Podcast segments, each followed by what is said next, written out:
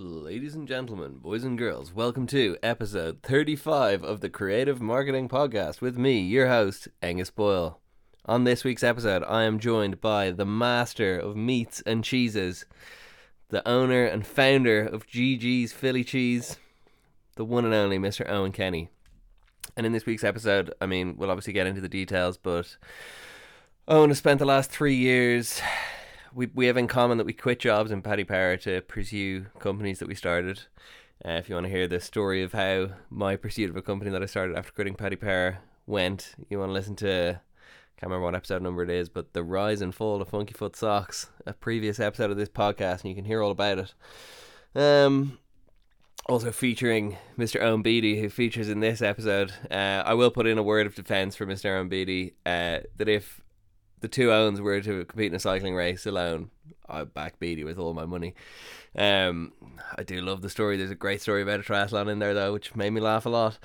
Um, anyway, we talk about the challenges, especially as COVID hit. Um, all the different sort of experiments, um, marketing approaches Eoin's taken, all the different things he's tried, what's worked, what hasn't, all that sort of stuff lots of interesting stuff um, and interesting takeaways, I think, for anyone listening.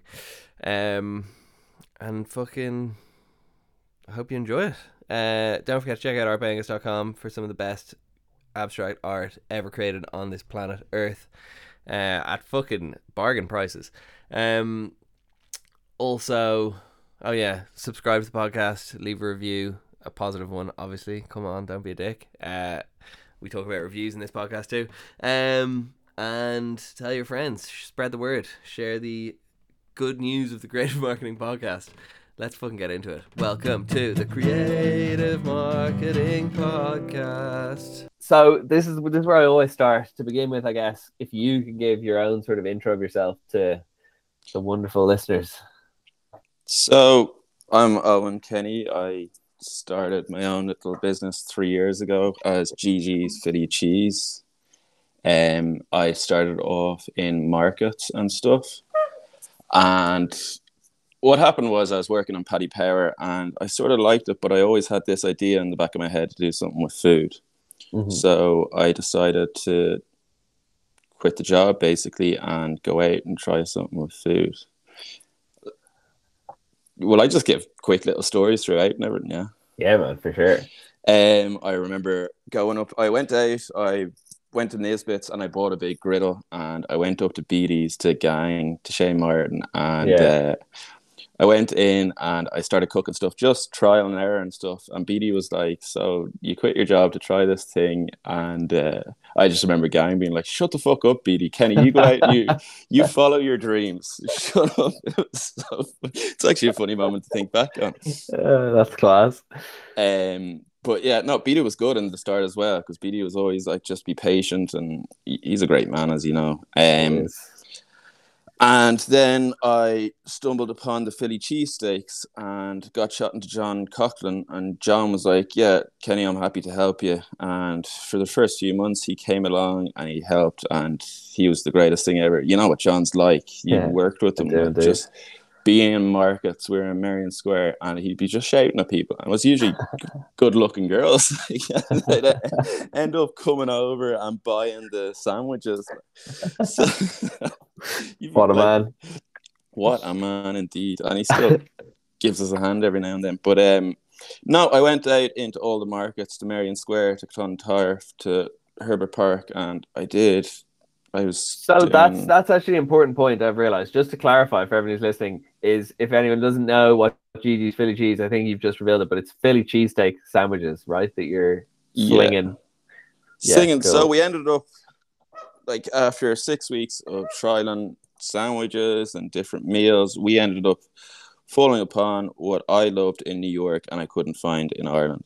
Mm-hmm. Basically, every other day in New York, I'd go into my deli and I'd have a Philly cheesesteak, and it was just quick, easy, and delicious. Banging. And then I was like, no one does it in Ireland, so I might as well try it over here. My brothers went out and bought me a meat slicer and everything to get the meat as thin as possible. Mm-hmm. And then I made this cheese sauce, and I think cheese sauce. Most people talk about a rockets cheese sauce over here, but it's not that often done because it's Mm-hmm. It's hard to do. But I got this cheese sauce and I put my little mix into it, and it's sensational, may I say. John You used may, to eat half. you may. I did. Um, but yes, so soft sub roll.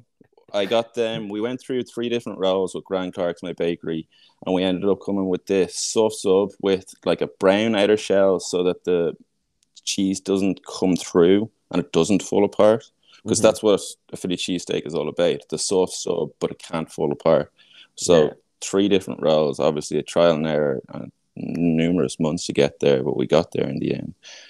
Uh, finely sliced meat, I got down to 1.5 mils. That is all the work. You get the big chunk of meat and you put it through the meat slicer and you cut it right down. And it's absolutely delicious. When it's that thin, it melts in your mouth. Then it's Yeah. sauteed onions and peppers, and then my sensational cheese sauce. Um, and I went out to the markets, and it was good. The markets are great because people actually come up, and then when you, people you know come up, they give you good feedback. Like that's why we went through three different roles. People were like messaging me, being like, "That was a bit messy today," and you know, like it's all part of the process. And Yeah. certain certain people understand that and are willing to help to the end of the world, and it's great, and it's what you need yeah. anyway, we went out and I was doing the markets, and then December, January hit, and that's when things started to get tough because it's very weather dependent. Mhm. And there were days where there was wind and rain, and you put the money into the stock, and then you'd be buggered if no one showed up because the wind Yeah. or the rain would destroy that. So there was a couple of hard times there throughout December. I remember the market got cancelled, so me and John ended up cooking off a load of sandwiches and delivering them to KPMG, which is up near Merrion Square. So that long run that helped us to the end of the world because we ended up getting other customers off KPMG. Nice. Um, and yeah, I remember falling nearly broke. I was going into town and I was pretending to be a taxi. Basically, I was picking put people up at the end of the night and just dropping them home for a few quid. I hate to keep myself going. I remember at one stage I got a message saying there's a job. pretending, pretending to be a taxi. I like that expression. More or less, no, but you know when you used to go into town at Christmas and Oh, the worst. I've, I Yeah. remember waiting for like two hours before. yeah, like, you'd wait for two hours. But or then work along the dual carriageway. Yeah, some lad who's trying to set up a business there, picking people up for a few quid. love it. Uh, one of the other jobs, someone said there's a job there. You can be a mystery shopper for old folks' homes. Now I signed an NDA, so maybe I'm not allowed to talk about it, but it's too late. We're talking about it.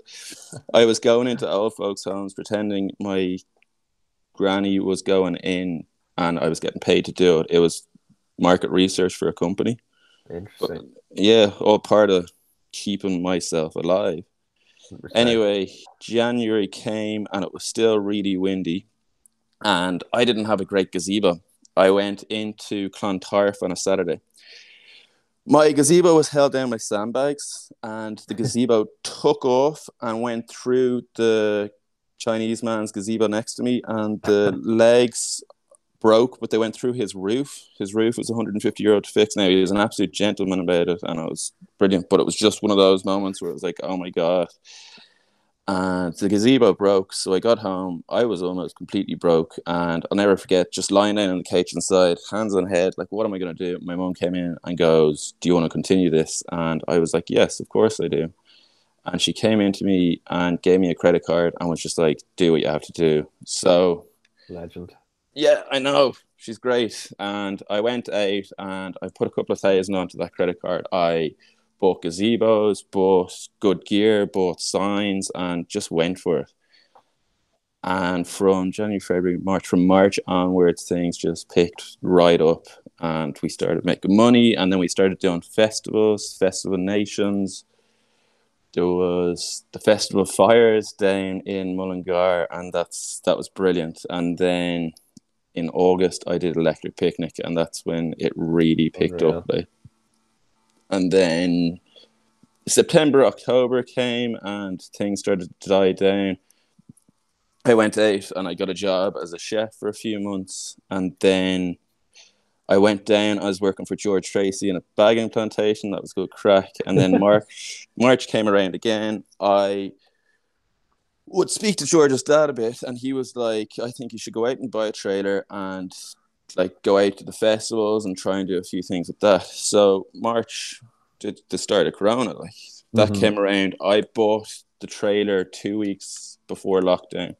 Fucking hell. I know you're telling me. So there was like three weeks where I was sitting at home. My dad was actually in America, and I was ringing him like, "What do I do?" And he was like, "Well, now is your time. People are going to start panicking and stuff. So go out and like try sell somewhere." And then he has a friend who has a place up in Sandyford. So hmm. lockdown came in, and I got chatting to John up in Sandyford, and he said you can sell outside my building. So I was like, grand. But then obviously complete lockdown came in and there's no offices around. But that's when the business focus changed to deliveries and takeaways, many deliveries. Like. Mm-hmm. So we got Just Eat and Deliveroo, and that's how I've been functioning for the last year. We were getting a few people up a day, but like, what is it? The population of Sandyford is 21,000 when all the places are there, and I think it's three or 4,000 right now. So it's just Jeez. impossible. And I'd go up to the market on a Friday if I had a few minutes, and it would be empty. They used to have 22 stores there, they have six now because just so depleted. Yeah. So obviously the focus became on Just Eat and Deliveroo. Now I really tried to push my own website and that because Just Eat and Deliveroo, they're massive companies and I couldn't have survived without them. But at the same time, they take so much money.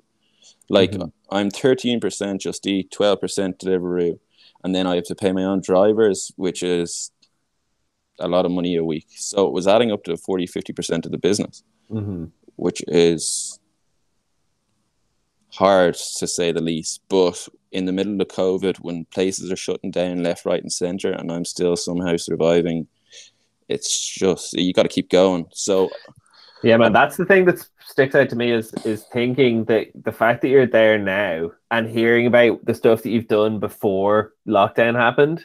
If you can take over even and survive on that stuff, once shit opens up, you'll have that plus all the other stuff. I reckon you could be fucking if like laughing. Well, that's it. It's a lot of patience, isn't it? Especially Yeah. COVID times. Like some places, a lot of coffee places have done unreal because everyone wants to go out Like the local area sort of shit. Yeah. yeah, yeah, and it's what everyone wants to do. So it is. There's a lot of patience involved. Now, Sandyford, I have put on hold, and I've moved into the Liberty Bell in town. The, Tom, who owns the Liberty Bell, got onto me and he said, "We want to do a food offering for the summer. Would you be interested?" And I said, "Absolutely." And you're in the heart of town, and let's do this. So, like when I sit down and I chat to my dad, he's like, "Are you sure that's wise if you're losing your Sandyford customers?" And I was like, "I don't know how worth it is in Sandyford when I'm paying so many different people. Like I was Mhm. paying drivers, I was paying a chef, I was paying Just Eat, I was paying Deliveroo. Now I go into the Liberty Bell, I'm gonna mm, use their drivers, which all of a sudden becomes thirty percent, but that's okay because I'm not employing anyone. I don't have that big overhead, which Mhm. was killing me. Now, don't get me wrong, at stages there in February, March, we were out the door with deliveries. And when that happens, you think it's going to stay that way. And that was obviously a learning lesson. But then two, three weeks after, I'd have, I'd have three or four drivers sitting there. And two, three weeks after, the deliveries didn't come in because places opened back up. So you Mhm. just, you can't account for it right now. I couldn't anyway. I know certain places might have.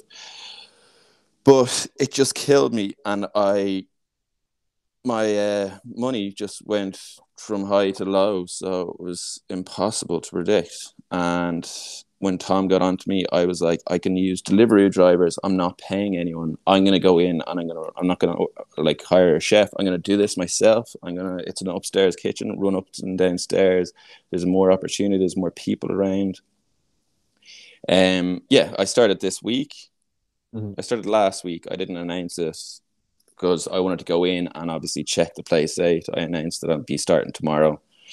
I went in for a week and I just eyed up everything I have to do, and it's go out, get flyers, get loads of posters. I'm trying to convince him to let me cook outside. If I'm cooking outside, all of a sudden people are smelling, yeah. people are hungry. Like that's so, a great idea.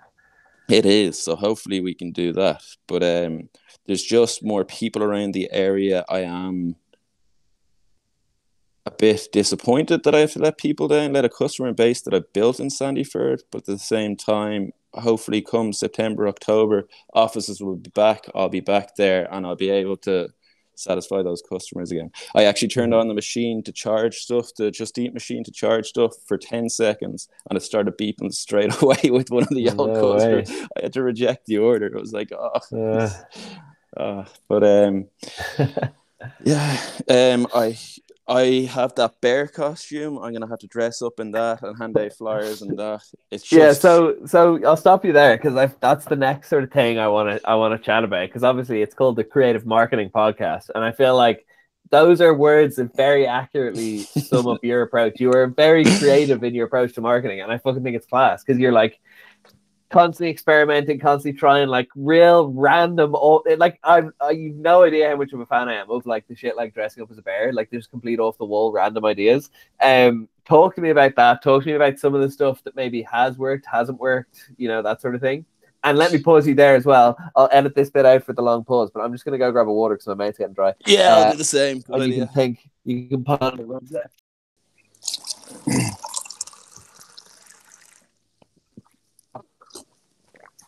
Woo! Hydration is key. Oh yeah. Are you roasting over there at the minute? Yeah.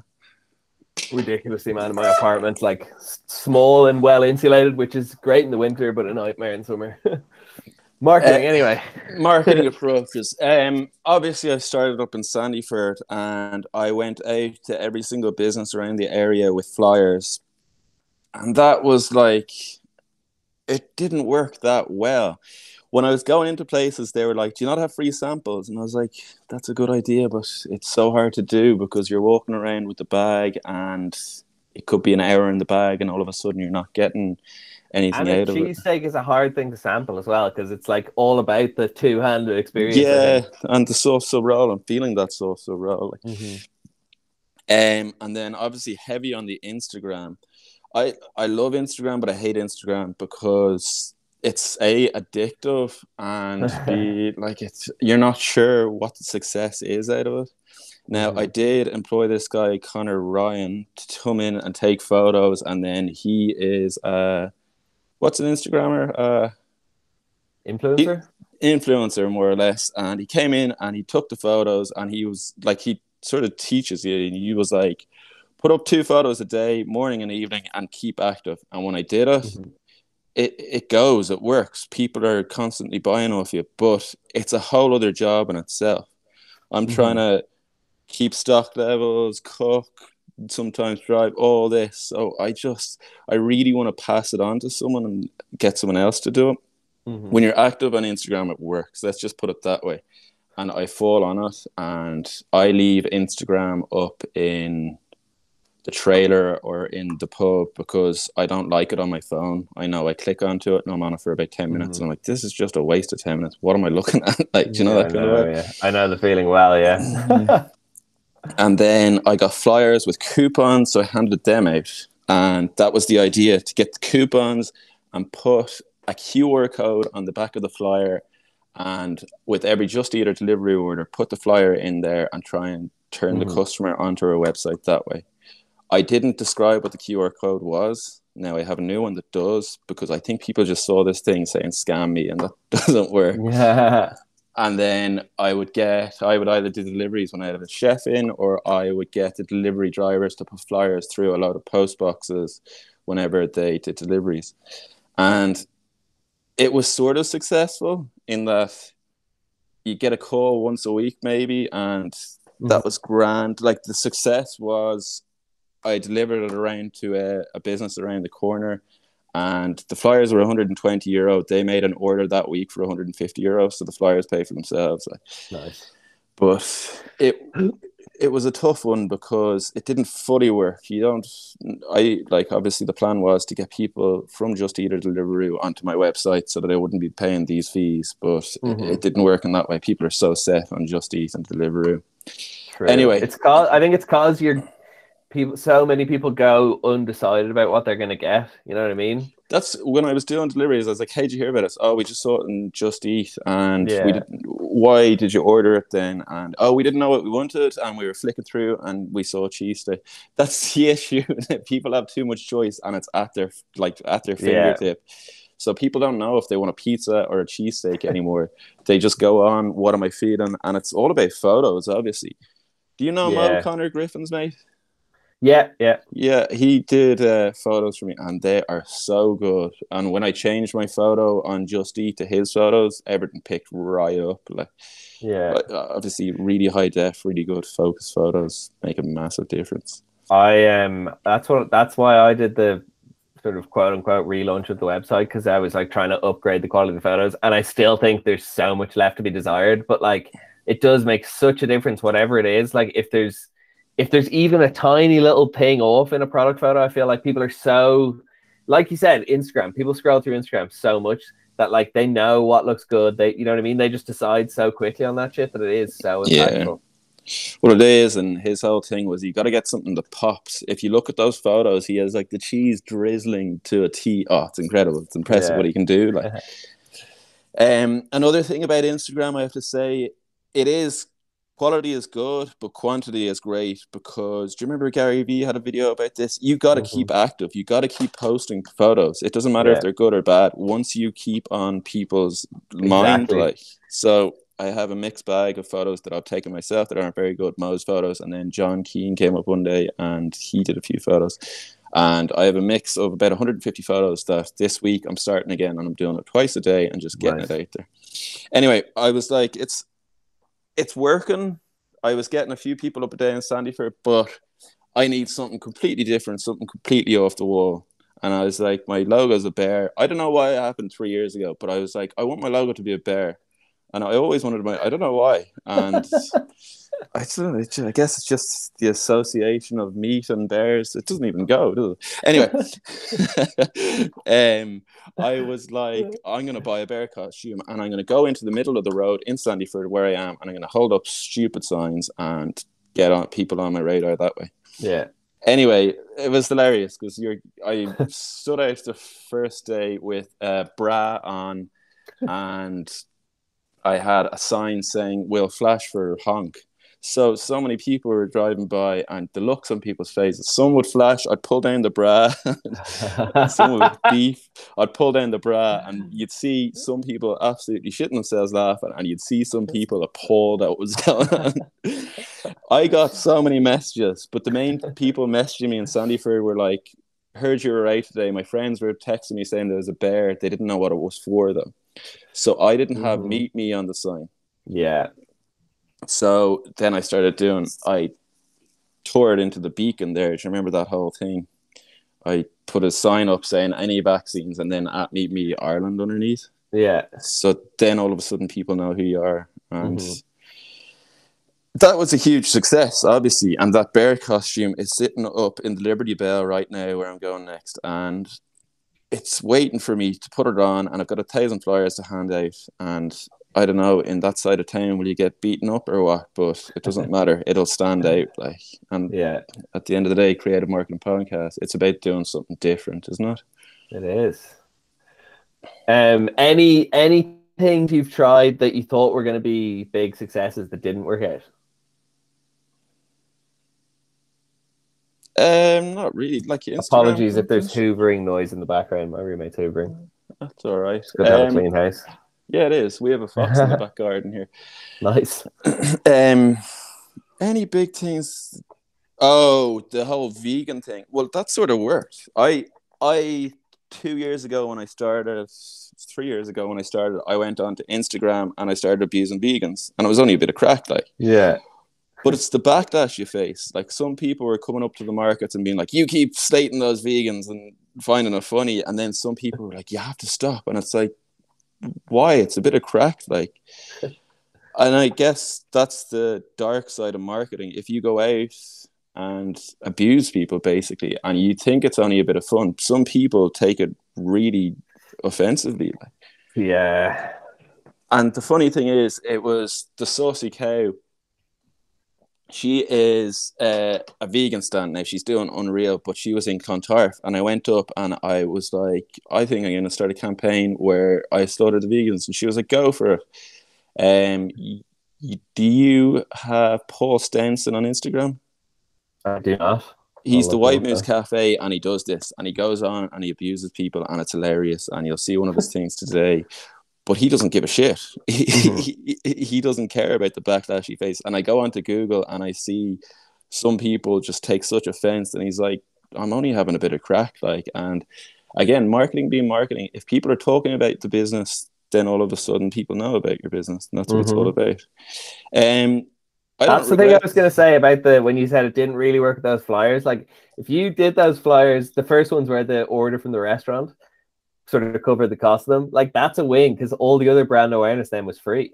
Yeah, it's an absolute win. Like, yeah, no, everything, everything I've done has worked more or less. Mm-hmm. I don't regret doing the vegans because it was funny for me. But when people started getting offended, I stopped. And I still talk to the so Roisin every other day, and I send her stupid stuff about the vegans, and she sends me good. Like I sent her something stupid the other day, and she was like, "I hope he has a good cardiologist." Like she she enjoys Yeah. it. Like Yeah, yeah, yeah. um. Yeah, I thought so. I thought that I thought some of that stuff was funny personally, having a having a bit of a dig at the vegans. Um, I feel like it is it is controversial. You definitely would face some backlash, but it's like I feel like talking to Paddy Power. That's also I love that we have that in common that we both quit jobs at Paddy Power. Um, they sent- go on. I sent Paddy Power a uh, Instagram recently, an Instagram message like, "Put this up, or uh, I'll slate you on Instagram or something." He was like, "Who are you? Like, you're not going to do it?" No, it's like, "No, I'm not." but like that advertising is brilliant. His whole thing, and like, have you seen the latest?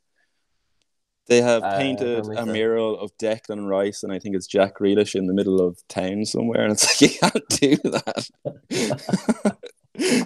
All of a sudden, yeah, I know you're telling me like, Oh, they are good at fucking marketing. But yeah, that's their like complete proof proof of the fact that uh controversy yeah, gets gets rewarded. And it's also like some like I think there's there's a fine line and you don't want to piss people off, but also like some people are just so easily take offense. It's just like I know. Well, I think that's the issue with the internet these days, where they mm, can literally just go on and bitch about anything, and it's like there's absolutely no need for it. Like, you know what I mean? It's be positive, not negative. If you see something you don't like, write something. I don't like this. Don't go on a four-page essay rant and try and destroy them. Like it doesn't. yeah. Um. Oh, that was another thing. The um Just Eat and Deliveroo reviews. Yeah. they're something that I like. I hate because I can't reply to them. But my biggest issue is in a restaurant or in any restaurant business, you're not going to get it right 100% of the time. Like, Mhm. and sometimes mistakes will be made. Like one of the comments the other day was asked for no uh, veg in my sandwich and got veg in the sandwich, and they left it as a one star. You've no idea those when we were at 5.6, 5.8 stars, we were out the door. When you go down to 5.1 or 5.2, you lose a lot of business. Mhm. Left a one star being like, don't go near this place. They messed up the sandwiches. Like, ring your restaurant. Don't just go online. Like, if you ring us, we'll replace the product. Like, it's just that's again the power of the internet. People like to try and destroy people, and one of the comments is like, "Don't go near this place," and it's like, why are you saying that? Why do you want a business to shut down and people to lose jobs? Yeah. you know what I mean? That's, but that's life at the minute, and especially in Corona times. Like, Yeah, very true. Yeah, people that's that's the other thing. Yeah, people don't think about the people just get pissed off and that's their way of taking out their anger, I feel like maybe. Um speaking of the Instagram stuff, did you one other thing I've noticed you do a lot is like tag different accounts on like random posts. Oh, that was John Cochran who taught me to do that. he was like, tag this, that, and the other, or tag celebrities, and you'll get more people, or hashtag you'll get more people. Oh, what Mhm. did you mean? Like yeah, like you'll do random stories like atting fucking celebrities and shit. I'm wondering if you've ever. I feel like you have as well. You've gotten like reshares from certain accounts and stuff like that. So when I went to do that photo shoot with Mo, I was like, I'm gonna get loads of alcohol drinks, and the one thing I actually forgot was proper twelve because McGregor's always putting it up. I'm gonna get Mm. loads of alcohol drinks and put them in the photos, and if I tag that company in with the sandwich, they're gonna reshare it. And like Brewdog reshared it, Bulmers reshared it. Now Guinness or Jameson won't come near me, but we'll, we'll work on that. Like we'll get it to them eventually. Um, the next plan is actually to get the proper twelve and pretend to pour it in the cheese sauce or something like that, and say proper Nice. twelve cheese sauce. Might do that before the Poirier fight and see does he put it up. Like. Yeah. But um, no, what did I do? I did something. I did put one picture of now it was one of my photos taken proper twelve and a Philly cheesesteak, and he actually liked it. Nice. So that was a success in itself. But I need a really good photo with the bear costume and all that because Yeah. obviously people see the bear costume, they'll have a laugh with it. Yeah. Um, I just had another question in my mind that it's disappeared. Um, oh, that that's what I was going to ask. You you seem to have a constant stream of ideas for what the next thing to to do is. How do you, where do you come up with your inspiration, or how do you think of these things that you're going to do? I honestly don't know. Obviously, owning a business, you're just constantly thinking about it and constantly trying to think how to evolve and do the next big thing. I'd love to. I have a one and a half year old nephew. I'd love to dress him up as a bear costume and send Yeah. him around. But I don't think his mum would be too happy with that. Um, I obviously flick through a lot online. I've been to America. Have you like if you've been to America and you see the ads, they're so off the wall. Like, do, you, do you ever watch Super Bowl ads? So Yeah, off the yeah. wall and so brilliant, and it sticks in your mind. So it's all about trying to come up with something that just sticks in your mind. Like, hmm like yeah, I don't know. I do have a pretty crazy overthinking mind at times and just thinking of stupid stuff. I don't write enough of it down. That's the issue, though.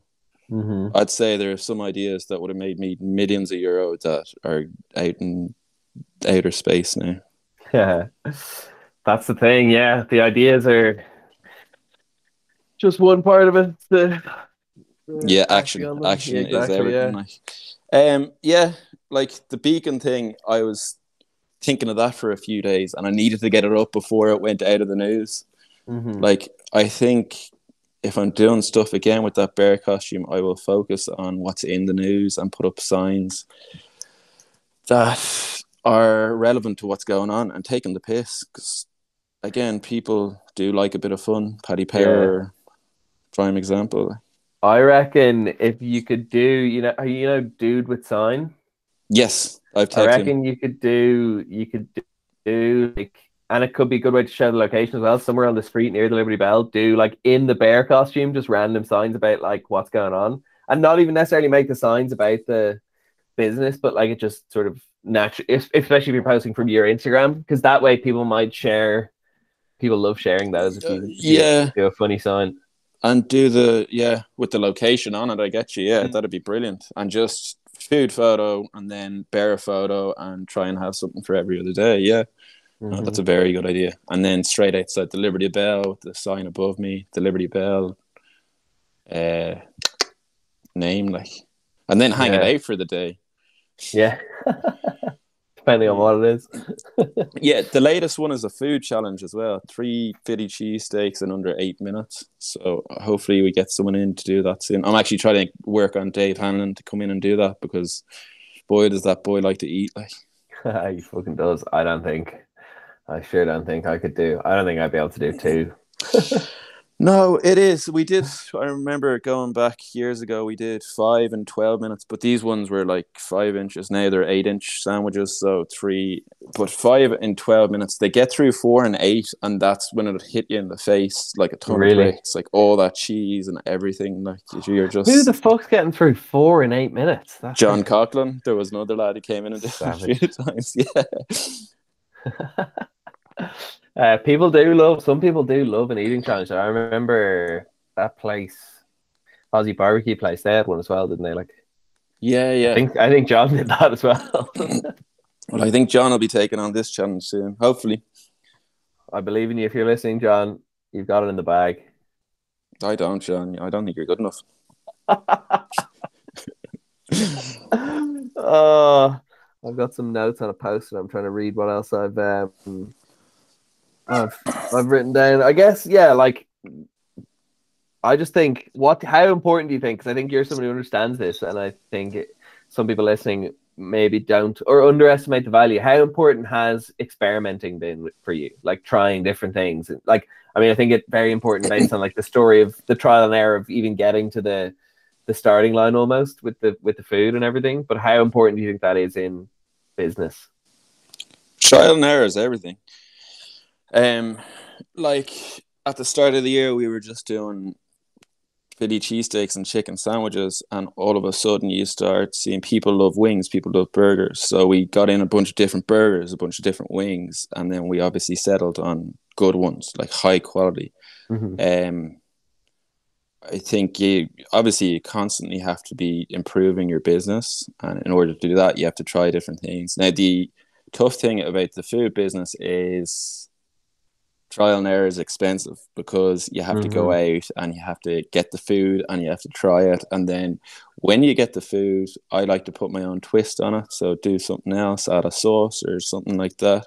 So it can cost hundreds of euro and take a couple of months to do something new, but when you get there and in the end, and if it's successful, like the burgers are busy, it's it's brilliant. Like, hmm um, then What's- try and- what's what? What's next? What's the next? What's the next experiment?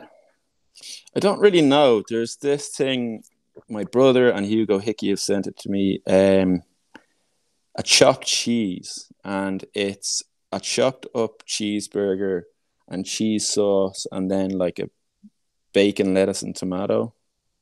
And I think that's what we're gonna try next because it's different. And you know, you got to keep improving that menu. Now I did just get a thousand flyers printed, but it can be a special. Um, Yeah. Oh, the next, the other next thing, sorry, is Wagyu burgers. Have you heard this Wagyu craze? I've I haven't. I've heard of Wagyu, but I haven't heard of the craze. So this place, Hush and Rathmines, did 90 euro, 90, 90 euro sandwiches. And I think they only did five of them. But they sold out in the first 15 minutes. Mhm. So I actually know your man Ridgeway, who owns Ridgeway, and I got onto him, and he has Wagyu burgers. So I am getting them in. I had a few last week. They're delicious, but they're expensive. And here is the hard part. Try and error is easy when I'm doing it within myself, but now it's testing on the customer and seeing will they pay 15 to 20 euro a burger. Mhm. But if you don't try it, you don't know. Like, would you have a problem paying 20 euro for a mer- burger? I don't think I would consistently do it. I there think you go. Yeah. I would do it. I think it's probably a good idea for a special because I think I would buy it for the novelty probably to Yeah, try it. But I, I mean that that being said, if it was fucking exceptionally good, but I suspect I'd probably prefer just a normal burger because I feel like Wagyu's like fattier, is it?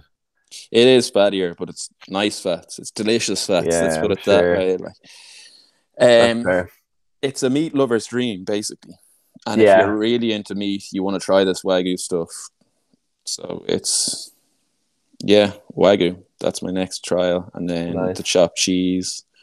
There are a few, yeah, specials, trial and error and specials should be fun. Like, but it is, it's finding the right price for the customer to buy it, which is always difficult.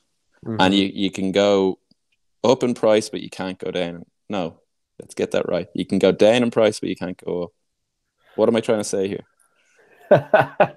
We'll You edit that out. oh no, I'm definitely leaving it in just for that laugh. Um, no, no, it's harder for. Uh, it's. I don't know. I remember someone saying this to me. It's easy. I mean, to, it's, it is. Easy to lower your prices. it's easier everyone's to lower your prices because that way you know, like customers won't pay for it if it's too high. So yeah, Yeah, Well, we got there in the end. That's what I was trying it's to a, say. it's a balancing act. How did you? How did you when you're starting out? How did you approach pricing? So I feel like that's a, in any industry. That's a thing. When someone's new to it, they don't necessarily know where to start. Um, in the markets, they're so nice and they're so friendly and they're willing to help you. And I think each of them said it's about three hundred percent on top of what the food costs. So, in order to pay for your electricity, your rent, employing Mhm. people, and then make a bit of profit, it's three hundred percent. And yeah, eight fifty was what I started off with with a smaller sandwich, and that was good. It made a bit of money, and then we went up to a tenner and got a bigger sandwich because the first few weeks on Just Eat, I first few weeks on Just Eat, I actually slipped in a piece of paper into every bag saying, "We are new at this. Please give me feedback on Instagram or left my number." And they text me, and I got several texts saying, "We want a bigger sandwich. We will pay more money." So Nice. I think that's what I need to get back to as well. I know I have the flyers going into each bag for Deliveroo now and trying to get them up to Liberty Bell, but I need to get back to leaving those little small messages with that nice touch. Hi, Mhm. I'm Eoin. I'm the owner. Please, uh, any feedback at all or whatever, uh, get on to me on Instagram or message me because Yeah. that gets them off leaving terrible reviews. It's like I'm one man. Yeah, I'm- yeah, that's so true. I'm trying here. I'm trying my hardest. Don't go onto the internet and try and slate me. That's not it. Like people are like, does that affect you? Yes, it does affect me because I have put three of the hardest years of my life into this, and Mhm. all of a sudden they want to go online and be like, "Oh, this is shit. You're shit. Don't go to this place." And it's like, don't, don't do that. like it's not nice. It affects how I feel as well. But, Yeah. That's yeah. tough. I guess that was something I was gonna gonna ask about. Is like you tell that story about the stuff getting real tough, and then one thing after another, and then the gazebo fucking collapses or flies into someone else's gazebo and all that shit. And you still, your answer was yes, I want to continue. Yeah. So where where do you think you find that sort of? Because I think th- I think it's the thing people struggle with, and it's the main the only reason or the vast majority for the reason of like businesses failing is just people not being persistent. How have you sort of through all those things that are challenging and tough? How have you like found that inside you like to, to persist and to stick with it? Well, one side is people abusing me online. The other side is people being like, "This is absolutely delicious. Like, keep going. This could be something big." Mm-hmm. So the self motivation is belief in what I do and the cause. Like, I'd love someday to have a big shop and then another big shop. Like the plan for this year before COVID hit was get a second trailer, go into other places, and then two, three years down the line, hopefully I would have bought a property and then started a franchise. But obviously, everything that's happening, that's not possible at the minute. Um, it is self belief. Um, believing in what I'm doing is delicious. And just Mhm. keep going. There are going to be so many hurdles, and there have been, and yeah, I've just kept going through it, and I've nearly hit broke a few times. But those different little jobs I've got, different little things I do, make money. So self belief. That's the answer. Yeah. I think the other thing is you said you laid it out there. Like it sounds like you have quite a clear vision of where you want it to go. And I think that's the other thing that people I'm a big I'm big into the fucking law of attraction and like manifesting things because you once you know what you want and you can continually sort of visualize it and work towards it, like that's that's where people that's where fucking everyone fucks up. People like anyone you ask, you're like like I say to people very regularly that I want to be really rich. And almost without fail, everyone's response is like, "Oh, that's nice," and they look at me like I'm a freak, and like, "What a why? That's such a weird thing to say," and then go back to the conversations they were having. Almost that's how it feels, at least, and it's like, like the fact that it's strange to have aspirations like that. People just don't have any sort of goals, like so often. I think it pissed me off. Well, that's it. Setting goals is one thing. Like for the first year, I had a business plan. I followed that business plan, and the last thing on it was go to Electric Picnic and make this, and I, and I made more than that. That's because I had that goal. Do you know that mm-hmm. kind of way? Do you watch Simon Sinek? I uh, yeah, I've seen. There was a brilliant videos, video yeah. there the other day of him being like, "Money is fuel for a business." maybe that's my biggest issue. But anytime money comes in, I, I don't care about being rich. I care about my business keep, keep going, you know, that kind of way. Yeah. I put it back in. And yeah, I just want to keep going. And like I've nearly hit broke two or three times this year, but somehow has managed to survive. It is all about setting goals. My business plan there last March obviously fell apart straight away. Mm-hmm. And now every time I try and come up with another course of action upon what to do, lockdown comes in again. Something else, you know, that kind of. Yeah, yeah, yeah. Like business is not going to survive if I solely depend on Just Eat or Deliveroo.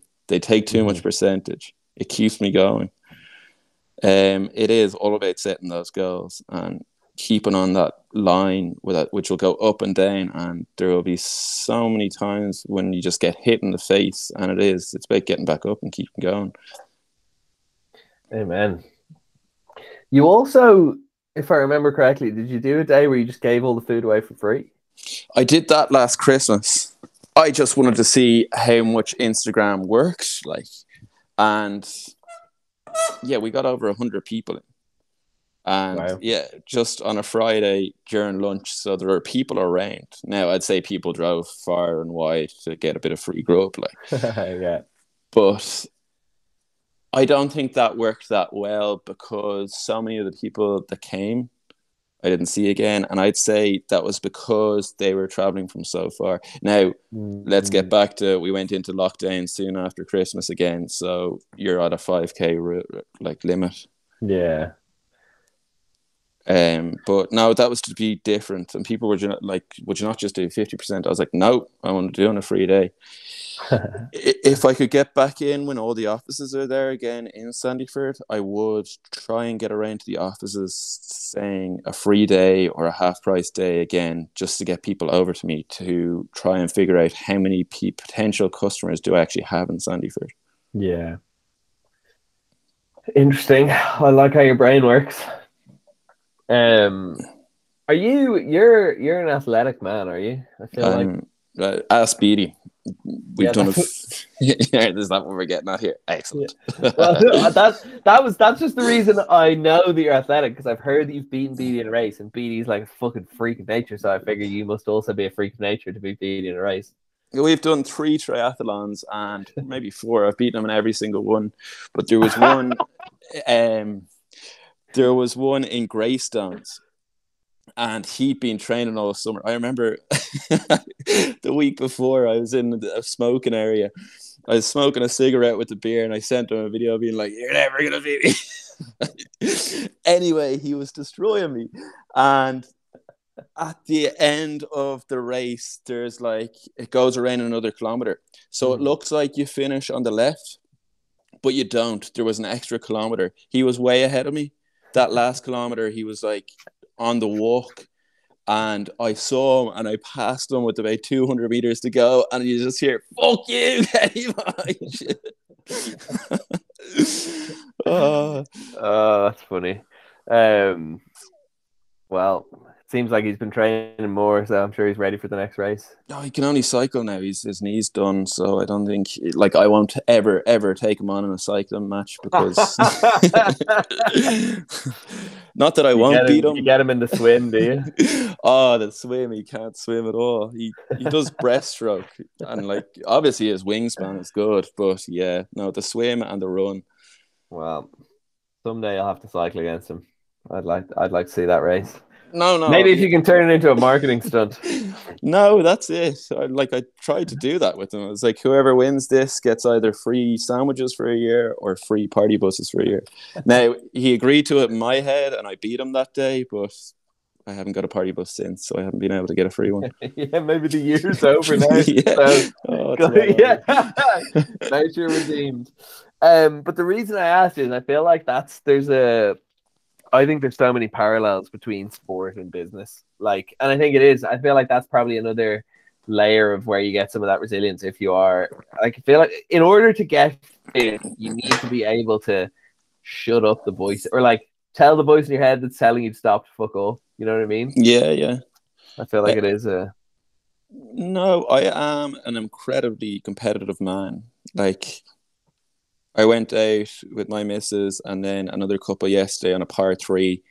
And after four holes, they were like, "Shut up! We're not playing this competition anymore." you know, like I know I was like, "We're three up," and they're like, "Kenny, nobody cares. like we're we're here for a bit of fun."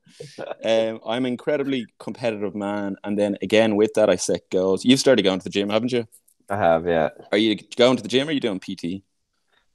Going to the gym. I do PT twice a week now, and like we've gone from squatting like sixty or seventy. I never did PT. Mm-hmm. I've been doing squatting for years, and the form wasn't right. And then all of a sudden, I started going to Siobhan, and I'm up squatting 100 kg with proper form.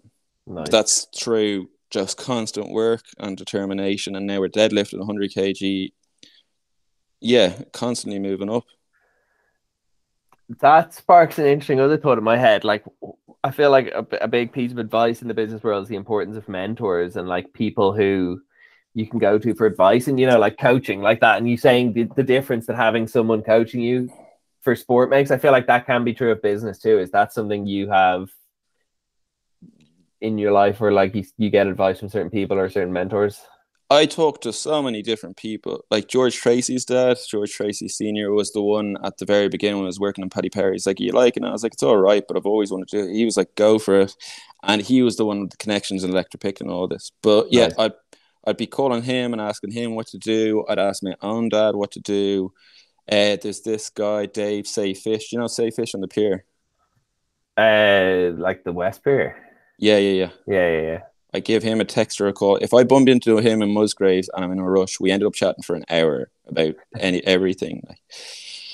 Um, many mentors, but many other people you just sit down and you chat with. I was up in Marlay Park yesterday, uh, Golden Brown ham and cheese sandwiches. Eamon, I was chatting to him for ages, like, and Right. he has just bought a trailer himself, and now he's got a trailer and a gazebo in two different parks at the minute, like, which is what it's all about. But um, so many mentors, but I think the key is at the end of the day in markets, I used to go around chatting to everyone, and you get so much information off each other. hmm I think that's a big thing as well. I've never looked at people in this business as competition. And I think that's where people fall down as well because they make it about a competition rather than if you work together, you can get more customers in rather than trying to compete on price and outdo one another. It's all about just getting more people into these places. hmm Yeah, it's so true. Um, we touched on some of it, but I'm interested to know, like, ultimately, what's the ultimate grand vision in your mind of where you want to end up when you're like 60, say? I don't really know. I'm a bit lost. The last few months have obviously been quite tough, and then after lockdown lifted, it, it went just eating everything went quiet again, and that's why I said I'd do the Liberty Bell. Um, you, did you watch Doctor Order Burns podcast there? I listened to about the first half of it. I haven't. It's like still up on my thing here. So the last half is like she talks about like knowing if the business isn't working. Mhm. And like they've been thoughts in my mind the last few weeks, and it's like, is it working? Isn't it working? And then it's like, like that was one thing. I've sold over nine thousand sandwiches this year in a COVID-stricken year, so that's one part of me that's like, you got to keep going and see what happens. Then the other part of me is, right now at thirty years old in one month, I'm like, I'd love to go out for a few years and get a job, and just do meet me on a weekend and maybe that plan of trying to get a second trailer and trying to uh, get into a shop, maybe I'll put that on hold or just do that in a long term, maybe when I'm 35, save up for a few years.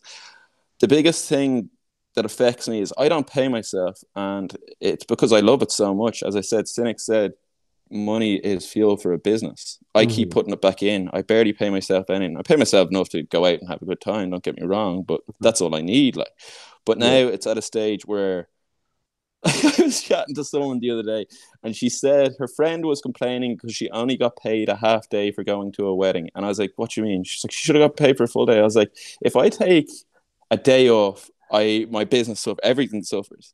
So you're complaining about not getting paid for half day. Do you know that kind of way? Yeah. I would love to go and get a job for a couple of years and get paid for taking a day off. It doesn't make sense in my mind. Do you know, three years at this and three years of sacrifice, basically. Mm-hmm. I would love to go out and get a job for a few years in Lidl or Musgraves or one of them, seeing the inside of that work, hmm keeping Meet Me on a weekend basis, on a festival basis, on a pop up basis.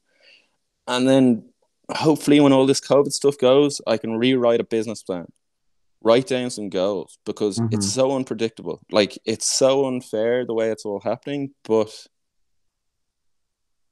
it, it's stuck in my mind that I'm not sure I can keep going and doing what I'm doing and making money the way I'm doing it because you so much percentage is going to Just Eat and Deliveroo. It's like it's hard to build into another stage of business. Mm-hmm. Yeah, I Um, know what you mean. So meet me might go on the like a weekend thing and get a job for a while. That's my thought for the next couple of years. And then again, sit down, write this business plan and come up with hopefully be in a position where life is a bit more you can foresee what's gonna happen. hmm I think that's I think that's sooner than I reckon that's not too far away. Um, yeah, well that's the other side. If I go in and I get a job for a while, I'm gonna be like, I, I just want to go back to meet me. Like yeah, yeah, I remember working. One of the first jobs I got was in AIB, and I actually got let go after a week because they had nothing set up for me, and I kept on complaining. But I was sitting there like I should be out there trying to do this meet me thing, trying to set up this. I just remember sitting there the whole time like, why haven't I out being more active and taking action on this? And then in the end, I did. Yeah. So I don't want to go back to that, to sitting in an office and waiting for life to come at me because action is what it's all about. hmm Again, this is the mindset of what's going on with me right now. It's it's just impossible to predict and impossible to know. But look, you're talking at me right now, and I'm going into Liberty Bell for three months. He said if all works out, and it could, and if I get it right, and I put up all the right, I could stay there for as long as I wanted. Yeah. um, when I'm 60, hopefully I'm sitting on a massive franchise of Meet Me throughout Ireland and Britain and maybe Europe and have loads of property. Do you, do you have you seen the founder of the McDonald's? I literally watched this two days ago again. oh, it's so like good. the fourth time. It's fucking unreal. Yeah, but like his main way at the end, like he goes out, buys the property, and then Mhm. franchises it out. I would love to be able to do that. That's why I'm saying in two years, obviously go and do my festival and stuff. I would love to buy the property rather than rent the property because rent is almost Mhm. dead money. Like Yeah. you'd love to go out, buy the property, and then set up a franchise down the line. yeah. But as you say in almost every podcast, everything takes time. And I, I was watching Gary Vee again the other day. He's like, "I'm 40. I feel like I'm just getting started." That's, I know, man. I that's I love that shit, and I fucking get so pumped about it because I'm like, it is. They're so fucking long, and it's like, yeah, it's all about persistence. And man, I reckon, I I have high hopes for for the Liberty Bell. I reckon it'll hopefully whip up enough business that you it banishes the thoughts of getting a job from your mind. Um, That's it.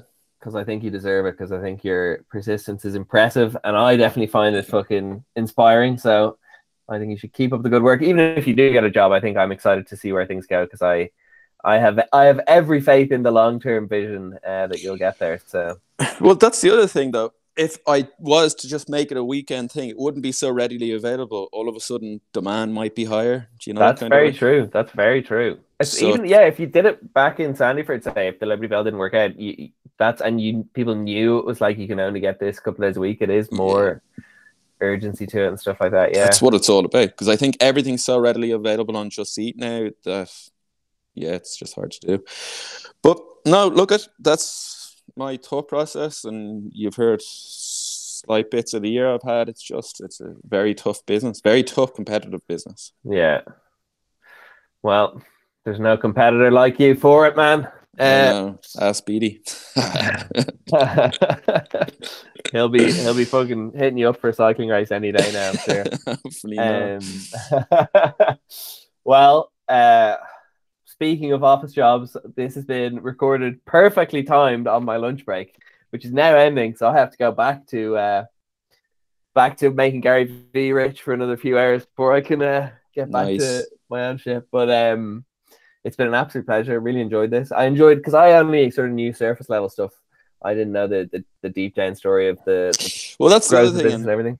You're chatting to people, you're like, tell your story. That's another thing. I don't think I tell my story enough. I think I'm Mhm. afraid to get in front of the camera. Even getting on this today, I was a bit nervous, but Well, now you've got you've got somewhere you can point people to to hear. I've the got the now. stepping stone. Yeah, yeah, yeah. You've got the content. It'll be there forever. Spotify, Apple, iTunes, whatever you're fucking A listening. couple of embarrassing moments in there that I didn't get it right, but that's No, that's I think I think you fucking nailed it. Um, I was gonna say something else, but I've forgotten. Um, but oh, the thing I was gonna say is I fucking never tried one, so I'm very excited for the next time I'm in Dublin. I Yeah, but when are you going to be one. back in Dublin? 2030? Like, Yeah, You're that's gonna- the question. I you- might try. I might try come back for a couple of weeks before the end of summer. I've had my first jab, so I'm, I'm- pretty. I'm a mutant. Yeah. I also I had my first jab and then a massive panic attack right after it was fucking class. Oh, I'm very afraid of needles, and anyone who says I've had it, I'm like, you're going to be a zombie in six months. Now we haven't seen any zombies yet, but that's that's to be seen. Like, Don't don't talk about it now. I think I I've now I've I was thinking like that. Now I've changed my story to the people who got the especially the Moderna because that's the one I got. People who got the Moderna vaccine are going to become superhuman. Oh, nice, you're going the opposite way. Yeah. I like that. yeah, I like everyone's going that. pessimistic. I think it's going to be fucking. I'm going to be able to jump like 50 feet or something. Maybe you will, or Who you'll be a knows? zombie. Time will tell. Anyway, Kenny, it's been a pleasure. Oh, uh, very important. Before we finish, where can people find you on Instagram, and where can people find you to get a sandwich in Ireland? Meet me underscore Arl. IURL is meet me is what we changed the name to. Meat spelled M E A T, of course. Yes, meet me uh, to do with steaks. And then we are in the Liberty Bell, 33 Francis Street. It's in the heart of town right now. A beautiful little pub. Pop in, say hello, get a sandwich and a pint. Yeah. Love it. Awesome. Well, great to talk to you, and uh, I wish you the best of luck. I look forward to watching the progress, and I'll talk to you soon. I'll chat to you soon. Thanks, Thanks a lot. Bye bye. This has been the Creative Marketing Podcast. Thanks for tuning in. Tune in again next week for another episode of the Creative Marketing Podcast with me, your host, Angus Boyle. On next week's episode, nobody knows what's going to be happening yet, but something will. Um, don't forget, check out artbyangus.com, buy some paintings, uh, leave a review, subscribe to the podcast, tell your friends, have a fucking great day. Go listen to some old episodes of the podcast if you want, because don't forget, there's a backlog now. There is a fucking backlog. We're on episode 35, and there's 11 or 12 weekly reports. We're just getting started, baby. See you at the top. Goodbye.